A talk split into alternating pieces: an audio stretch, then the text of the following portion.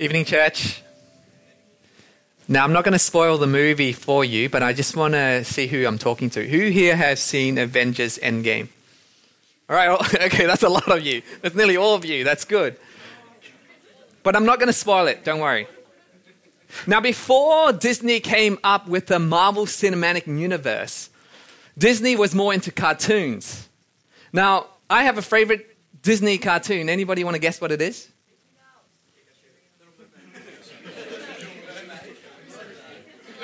Anybody? Okay, I'll tell you what it is. It's, it's The Lion King. Yes, you got it right. Who said that? Well done. It was The Lion King. Now, I've lost count of how many times in my life that I watched this movie. Now, spoilers alert. Well, I don't care. You had 25 years to watch it. Okay, I'm going to spoil the plot of The Lion King for you. Now, there was this scene in the movie where the papa lion, he was hanging on this cliff, and then his brother just gives him a little shove down, and he falls down this cliff, and he falls down, and he hits the ground, and it's a bad fall, and he's not getting up. Now, every time that I see this scene, something bubbles up within me. And, and, if you could do a little time piece, if you could travel back in time to, to get a glimpse of me, you will see me Why isn't he getting up? Why isn't he talking? Disney, you need to chill out. You can't do this to little kids. And you'll probably be thinking, Vindo, get a hold of yourself. You can't be serious, right? But also in the scene, if you remember, there was a little lion, Simba. Simba, a young lion. The reality was, yes, there was a larger force at hand that, that all played to his father death, but it is no undeniable facts that it was his will of defiance towards his father that added to all this chaos. And when reality sank in for our protagonist, what did he do? What was his response? He ran away. He ran away. He ran away, giving up his throne, giving up his inheritance, living a total life from royalty. But it wasn't the worst life. It wasn't like the thug life. It wasn't a life of crime. No, it was a, an okay type of life. He made some friends, Hakuna Matata, and he ate some bugs. Not the worst life. But by running away, he abandoned a world, or I say a pride, which desperately needed him. Now, why do I bring this up? Because I see that too many times I see people abandoning God, running away from the calling that Jesus had for their life. And it breaks my heart when I hear things like when, when I get to know new people and they say, Oh, yeah, I used to go to church, but something along the way happens. And this happens to a lot of my friends growing up as well. And when, when we get back together and when we re- reminisce about the old times at church, there's like, oh, remember that time we used to do this at church and this at church and, and this happened? But then silence. Why? Because they left church completely. And they were one of the people that served with me in the front lines as leaders. They used to be so on fire, but now their fire has been snuffed out for Jesus. And it breaks my heart when there's that silence, where they have just run away. It's, it's not like they become the worst people in society. No, no, they got a good job. They, got, they build good relationship. They have a family now. It's not the worst type of life. But they're not where they're supposed to be. They are far away from God, and it breaks my heart. And today, maybe you find yourself in the same category, or maybe at the brink of falling into that group. And you may be wondering, what is God thinking of me? And this sermon is for you. And we'll be looking at the life of Peter tonight. Jesus resurrected from the grave and he meets his disciples, and then somewhere along the line, he commands his disciples to wait on some mountain in Galilee. But what we find here in this passage in John 21, if you can turn your Bible to John 21, we find them instead of on a mountaintop in Galilee, they are in a beach somewhere fishing. They're meant to be there, but they're here. But before we get into the passage, would you pray with me?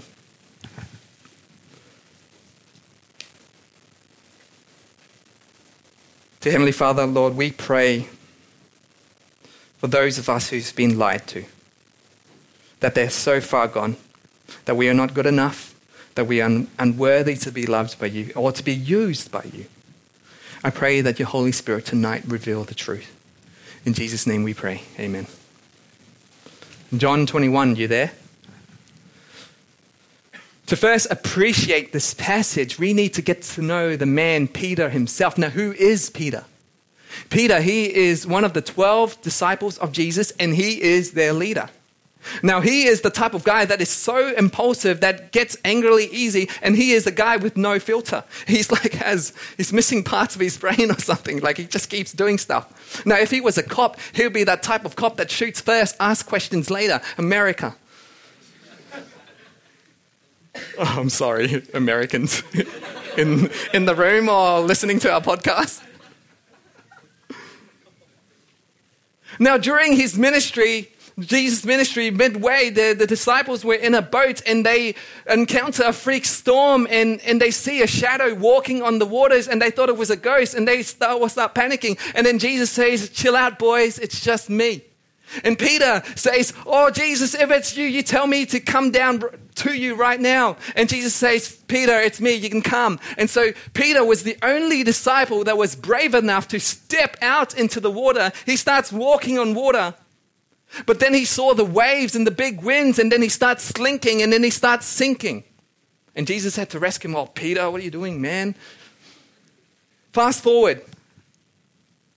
Right at the Last Supper, as the squad makes their way to the Garden of Gethsemane, on their way, on their journey to that place, Jesus predicts, hey, all of you guys are gonna abandon me. And Peter, he was again the only one that steps forward and says, Nah, Jesus, they, uh, I'm not gonna abandon you. They may do, but, but I got your back, I got you. And Jesus goes, No, Peter, you're not gonna just deny me once or twice, you're gonna deny me thrice. And Peter's like, no, uh uh, uh uh, like, no way, I'd rather die than to deny you. And then when the hour finally came, the soldiers came and arrested Jesus. And, and Peter steps up again. He's, again, this is the only disciple that ever steps forward. And he steps forward and, and he pulls out his knife, his little fishing knife or sword, whatever. And he says, Oh, get behind me, everyone. I, I got you. I protect you. And what Peter does, he, he he takes his sword and he tries to end a dude. He tries to kill a dude. He aims for the head, but he gets a lobe. What a guy, right? And Jesus is saying, Oh, Peter, just, just, just stop. stop. And Jesus gets arrested, and like Jesus predicted, every single one of them, including Peter, abandons him. And then we see a scene in the courtyard where Peter is is amongst this crowd, seeing his master, who used to get the celebrity treatment, is now treated like a criminal. And he's just there warming his hand on a charcoal field fire, just minding his own business. And then out of nowhere, a little girl comes to him and asks, Hey, hey, hey, aren't you, weren't you with that man? And, and Peter, his first no, is like, oh, You got the wrong person. And, and because of that little commotion, other people from the crowd started coming and surround Peter. Oh, yeah, yeah, yeah. We always see you hang with that guy. Weren't you a part of his crew, a part of his squad? And Peter's like, no, no, you got the wrong person. And again, there was this other person who was related to the guy that Peter chopped the ear off. And he's probably thinking in his mind, hey, wasn't that the guy that chopped my cousin's ear off? And he goes to Peter and he challenged Peter, hey, weren't you in the garden with Jesus? And Peter, he's so agitated at this moment, and he says, No, I am, I'm not with that man. I don't even know the man. You got the wrong person. And what Peter starts doing is he starts cussing at Jesus. He starts cussing at Jesus. Now, to call a curse upon Jesus was all the proof that Peter needed to persuade the crowd around him that he had nothing to do with Jesus. Now, this is especially convincing in a shame and honor culture where it's all about high loyalty. It's so important. Now, when the crowd heard that Peter starts cussing at Jesus, they'd probably be jaws dropped and they're probably, oh, oh, okay, yeah. Oh, he just swore at the guy, just caught a curse upon this Jesus. Of, yeah, of course. How silly of us to, to think that he's even with the guy. It's, it was proof. It was convincing enough when Peter started cursing at Jesus. And the Bible tells us the rooster crows. And get this it says that Jesus then looks straight at Peter.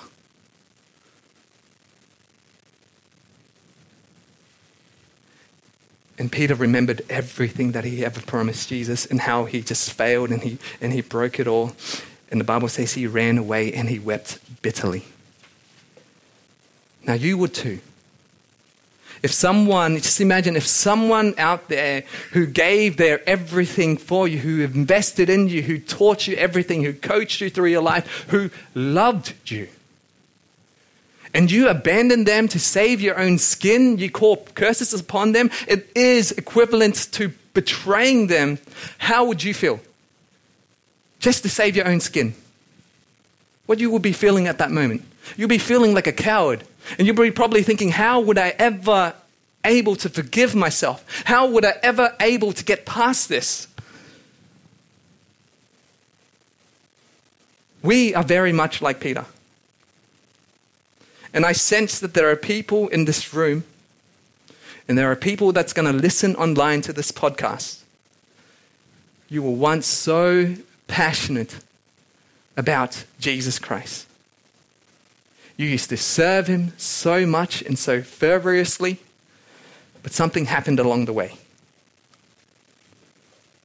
And you feel like God's left you, but if you are honest, no, no, no, God never left you. You left him. When was the last time you picked up your Bible? Is it collecting dust? When was the last time you spent time in prayer and on your knees with Him, just delighting in Him? When was the last time you did that? And maybe because you've left that away for a long time, some of you are feeling so much guilt and shame that you think God is disappointed in you, angry with you, and, and you feel you are so unworthy to serve God let alone be in the presence of God? Maybe there's something that happened in your past that you can't get past. But tonight, there's good news. Jesus seeks after you like how he would seek after his disciple. When they're supposed to be on some mountain, here they are at the beach in their boat fishing. And you know what Jesus does? Jesus went and sought after them. And he's come tonight to seek after you. Why? To bring you back. That's why. Now let us look at the text. John 21.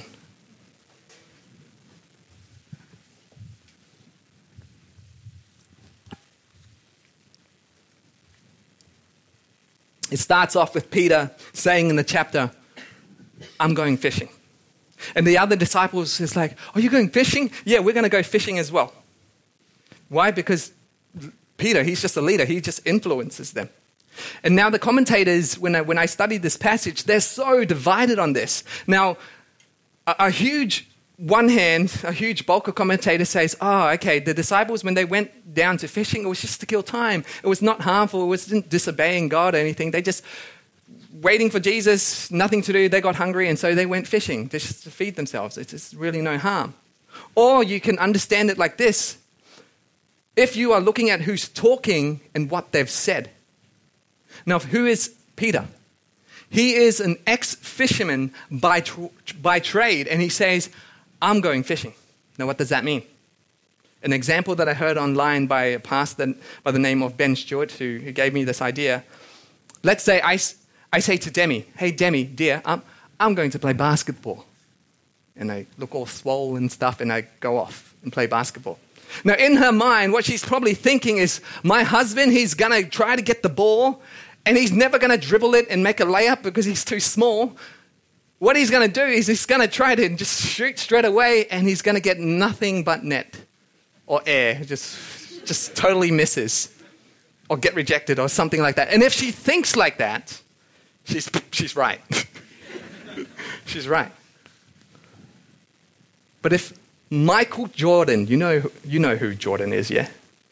And if you were old enough to remember when he held a press conference after that unfortunate waste of time of baseball, if you were old enough to remember that conference, there he said the exact same sentence, the exact same line. He says, I'm going to play basketball.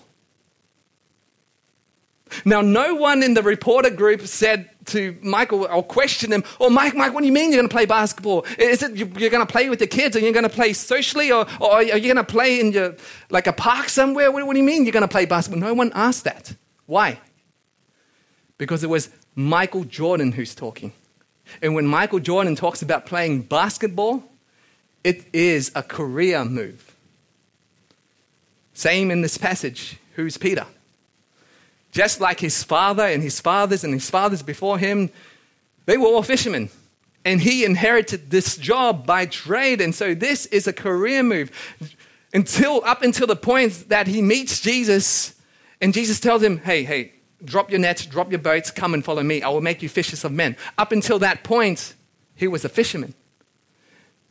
And now, what we see in this passage is God told him to be fishers of men, but now he's back and he says, I'm going fishing. And yes, it was for aquatic, aquatic animals, not humans. He went fishing. And, he's, and he says, I am going fishing. You know what? I'm not going to be the worst type of guy. I'm not going to be the worst guy you meet. I'm just going to live a normal life. That's what we do, don't we? We just get busy working when we run away from God, we just go day by day, routine after routine, doing the things that we know, that we're comfortable at, that we're good at. I'm just going to go fishing. And our life is dictated by distractions, procrastinations, and we're so lethargic because we're clueless and we're feel, feeling confused of what path to take next. Or maybe, maybe you know exactly what you must do, but you totally ignore the calling of God for your life.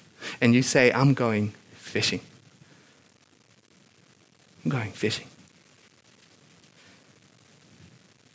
And the disciples, they spend the whole night fishing, but they caught nothing.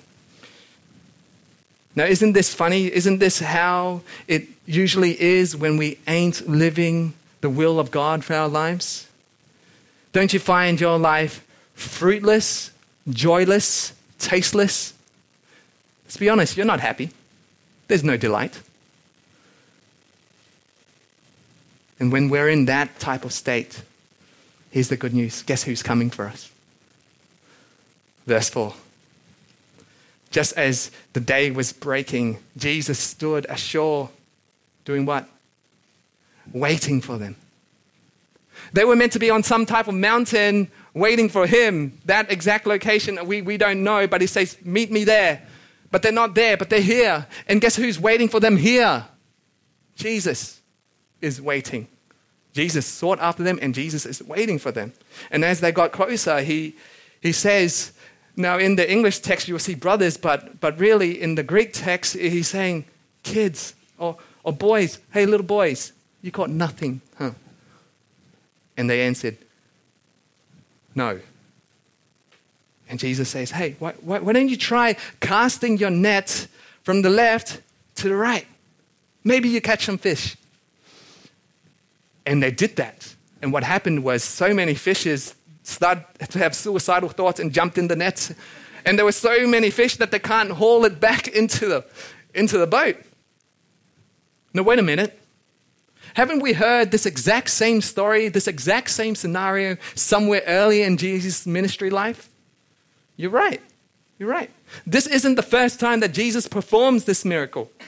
Because on the very day that he calls Peter, Peter, follow me. Don't miss this. Here in this exact moment, this very moment where Peter feels most of a failure, Jesus recreates a miracle that he first used to call Peter to walk with him. Jesus reuses this miracle to how he first connected with him. Peter, you're not too far gone. And the disciple whom Jesus loved, which is John the author, how he likes to refer to himself, it says, he says to Peter, Peter, it's Jesus. And look at what Peter does. And this is my prayer for many of you tonight. Look at what Peter does.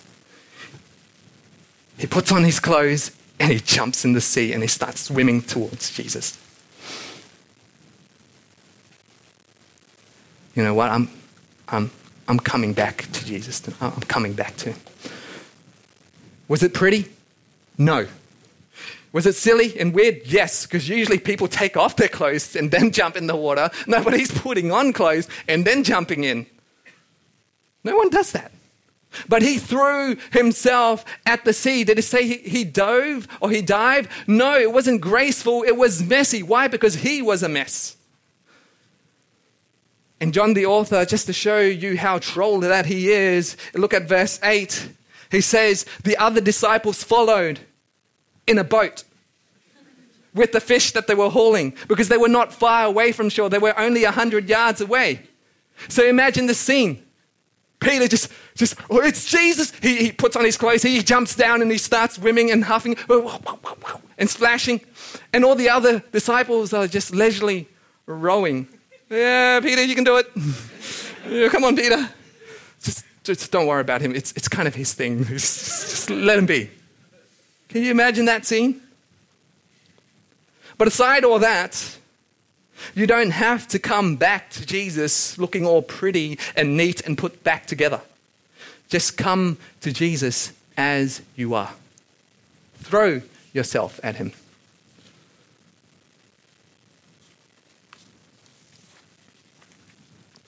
Verse 9. They arrived on the shore. They saw a fire of burning coals. There was already fish on it and some bread. And Jesus already has fish, he doesn't need this. But he prepares a meal for them instead, and he invites them, and he says, Come to breakfast. How benevolent is our Lord that we serve. That before we even serve him, he serves us. Look at how kind that he was. Look at how merciful that he was. He wasn't yelling, he wasn't rebuking at them, he wasn't angry. Didn't I tell you to go to some mountain? Why are you at the beach fishing? He doesn't do any of that. And some of you have been constantly hearing this lie inside your head, a voice that is constantly condemning you, tormenting you that you are a failure, that you are not good enough, that God is angry with you and disappointed in you. But I want you to see the real Jesus. Look at how gentle and how meek our Christ is. And he says, Have some breakfast, have some fish and bread. And he prepares a warm place for them and he sits them down in the middle of fire. Now, this fire was charcoal filled, it was fueled by charcoal. Now, you might miss this, but I'll point it out to you. This charcoal fire is a very specific term that only gets used twice in the Bible. Here, in this passage, and at the very same instance where Peter on that courtyard was warming his hands. The same charcoal fire. So, what is Jesus doing here? He recreates the point of connection with him and Peter through the fishing miracle. And he also recreates the point of disconnection where Peter feels like he failed Christ and betrayed Christ. What happens now is what Tim Keller calls surgical counseling. Look at the conversation.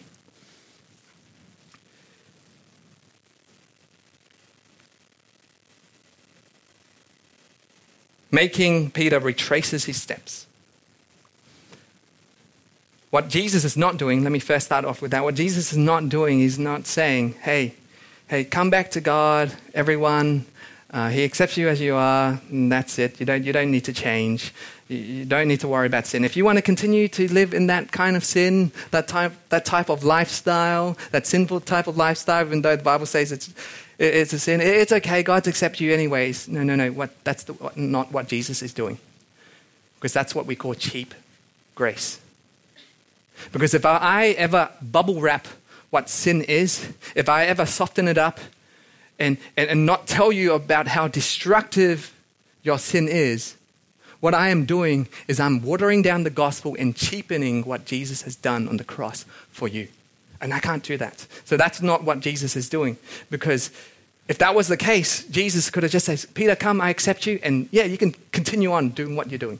You can continue on. But Jesus doesn't do that. But Jesus makes Peter painfully retrace his steps. And he asks, Peter, do you love me more than these? Do you love me more than these? Now, what are these? I don't know. I don't know. I don't know what it is. But some people have suggested maybe Jesus, when he points, Do you love more, me more than these? He might have been pointing to the fish, the boat, and the 153 big fishes that they caught, which means a lot of money or, or, or the food that they were about to consume. So, uh, in other words, Peter, do you love me more than your career? Do you love me more than money, your comfort, and what you're good at? Do you love me more than your hobbies and, and, and all that things? Do you love me more than those? Or Jesus could have been pointing to Peter, Do you love me more than these? And he might have been pointing to the disciples. Because remember, there was a scene where Peter says, Jesus, I love you more than these guys could ever would be, would love you. I'm not going to abandon you, but, but they would. But, but me, no. Peter, do, do you love me more than those disciples? Now, what these were, I don't know. It could be both. Well, the disciples are grabbing a fish, about to eat, and Jesus points at both of them. I, don't know. You, you go ask Jesus and Peter in heaven. But look at the conversation. There's a question, there's a reaction, and then there's a commission. And there's a wordplay that happens in the Greek when Jesus asks, Do you love me? Because in the Greek, there's four different types of word for love. in here, there's two types of love that gets played out. And so the first question that Jesus asked Peter, Peter, do you agape love me? Do you love me with a type that is divine, that is self sacrificing, sacrificing, that is unconditional, a love that is 3,000?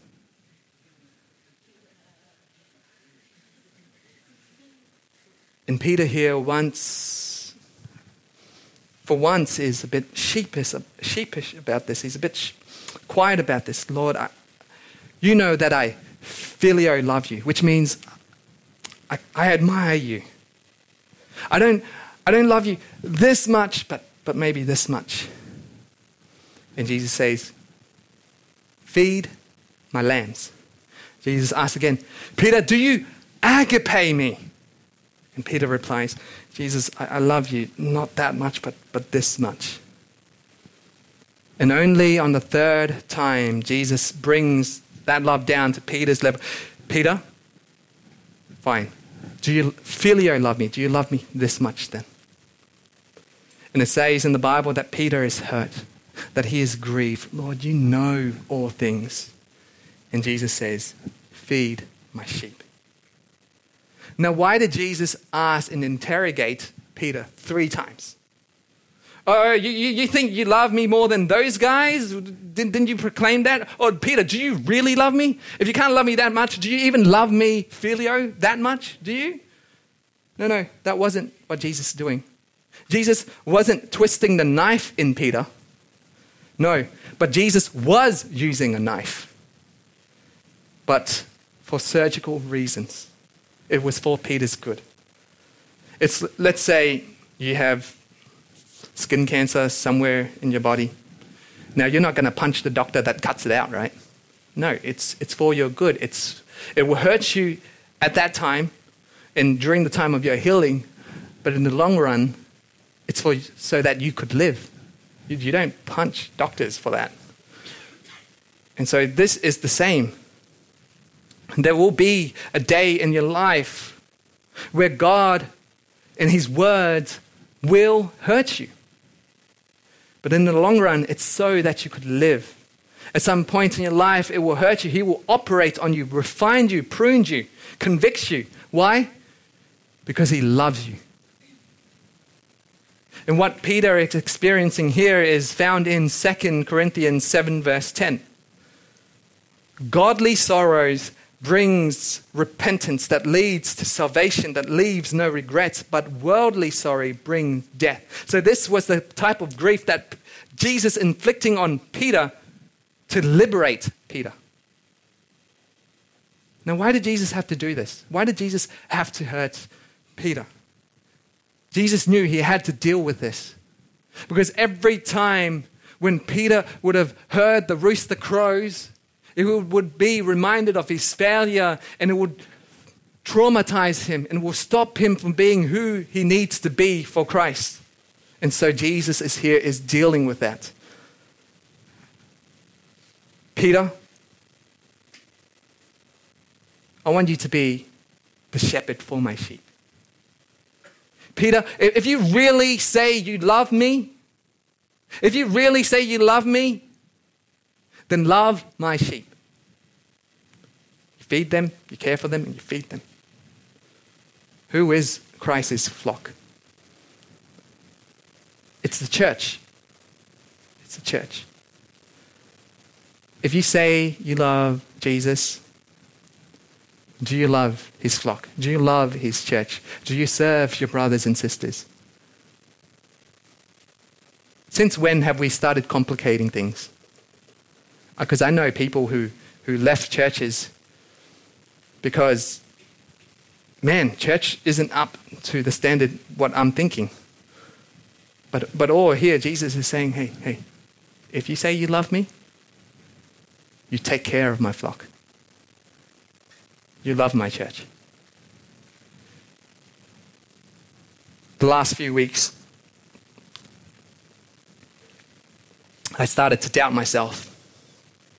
I started to be tormented by these questions Do I have what it takes to continue to lead Oikos Church?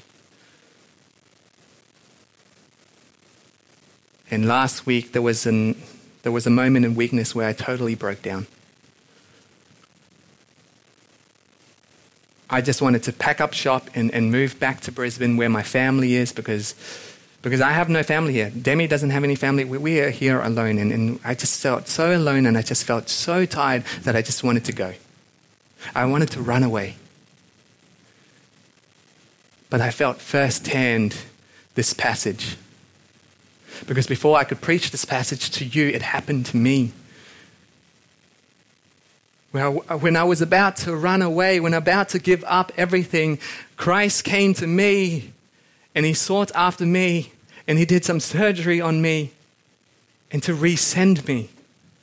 He, he gave me a wife who was totally supportive of, supportive of me that night. And also, that very same night, I got some random text message from a guy that I don't even talk to that much.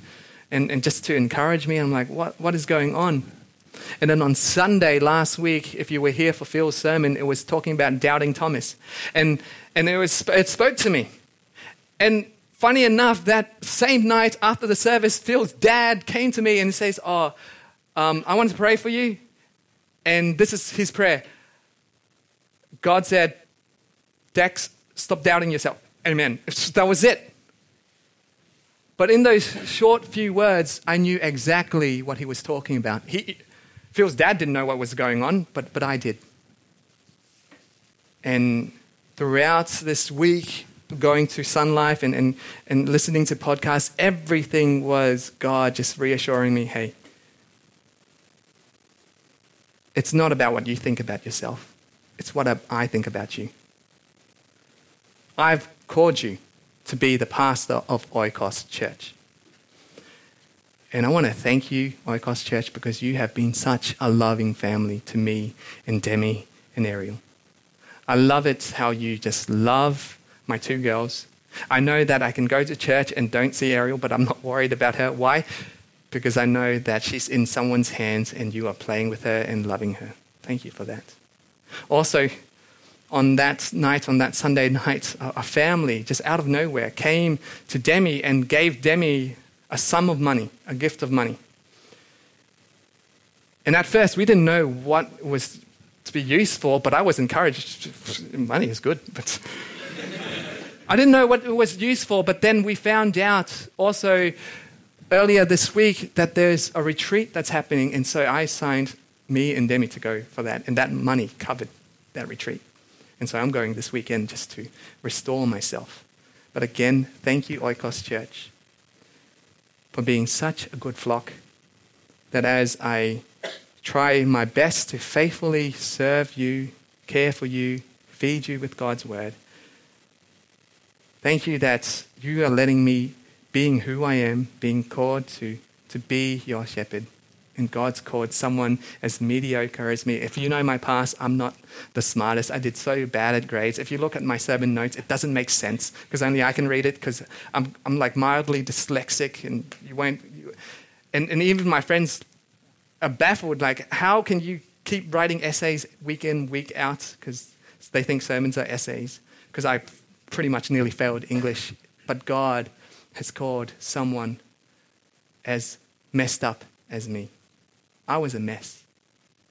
But I'm called to be a messenger. And I believe that He's called some of you, yes, come to Him as a mess tonight because He wants you to be His messenger for the world. And that's what He's doing to Peter. So let's finish off this passage, verse 18.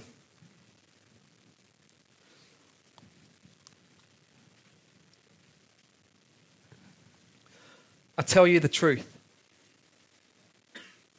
When you were younger, Peter, you dressed yourselves and you did whatever you wanted, go wherever you wanted. But when you are old, you will stretch out your hands and someone else would dress you. Someone else would lead you to where you do not want to go. Now, this was indicating the death that Peter would have. Now, the stretching out of hands was metaphoric at that time, how they spoke of crucifixion, of the cross. Now, Eusebius, a historian, records that Peter literally got crucified but upside down because he felt that he was unworthy. Here in this interview, we heard the conversation. Peter was even doubting himself Jesus, I don't even know if I could l- love you that much. I don't even know if I could live for you. But Jesus says, No, no, no, no, Peter, Peter. There will be a day that you would even die for me. Like you said, I would die for you, my Lord. There will be a day where you're not going to love me this much, but you're going to love me this much. And he dies a similar death to his master because he followed his master and his death glorified Christ. That's what it says. Like in your days, your death will glorify me. Not just your life, but even in your death. Now, don't get disconnected from Peter, this character at this point. Dying, oh, I don't know if I'm called for that. Okay. Verse 18. Verse 18 is a metaphor for all Christian. It's a metaphor of life that we, that's, that's what the Christian life should look like. Yes, some of you may die for the name of Christ. But others of us, we are all called to pick up a cross and deny ourselves. Hey, there, there was a day that you, you used to dress yourself, did anything that you wanted. No, no, but when you follow me, you don't make the rules anymore. I would lead you. There will be a day where you stretch up your hands, where, where you are vulnerable, you, you are open to people. And your life and your death would glorify me. And then the comedic end of the book of John, Peter sees John walks past, and Peter says, What about him? And Jesus says, No, no, no, Peter. It's just me and you at the moment. Don't worry about the path that he's going to take. Don't compare the walk with me and you to the path of me and him. Church, Jesus is dealing with each one of you individually tonight. And he says, Follow me. You must follow me. And the author of John finished up by saying, This disciple who testified these things, who wrote them down, and we know that his testimony is true Jesus did many other things as well, but if every one of them was written down, I suppose that even the whole world could not have room for the books that he could write. Amen. God bless you, church.